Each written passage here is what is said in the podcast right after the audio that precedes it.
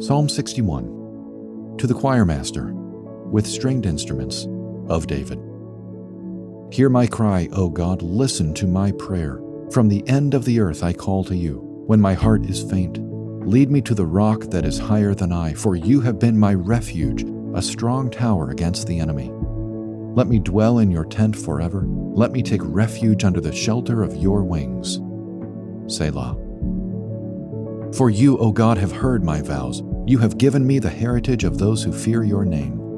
Prolong the life of the king. May his years endure to all generations. May he be enthroned forever before God. Appoint steadfast love and faithfulness to watch over him. So will I ever sing praises to your name as I perform my vows day after day. When we are in trouble, God often feels distant. Notice that David says he is crying out to God from the end of the earth. He is wandering far from what is familiar, and God seems far off. But David remembers his past history with God. You have been my refuge, a strong tower. You, O God, have heard my vows.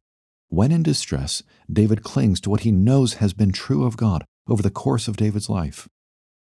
Now, therefore, David does not curl up in feelings of futility or hopelessness. He goes to God, trusting that his voice will be heard. Hear my cry, O God. He asks the Lord to deliver him. Lead me to the rock that is higher than I. In other words, David is asking God to take him to a place of safety that he himself cannot attain on his own strength. Picture a rising flood. David needs God to guide him to a rock that gets him higher than he himself could reach, lest he drown. How do you handle distress?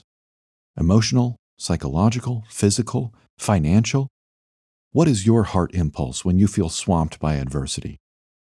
Cry out to the Lord. He will lead you to a place of safety.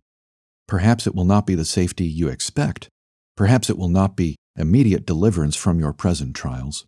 But at bottom, He will assure you of your final and ultimate safety in the arms of Jesus Christ, the true rock that is higher than what you yourself could attain. This rock not only lifts you above the floodwaters of your earthly adversity, it lifts you all the way up into heaven by grace instead of on the basis of your own resources.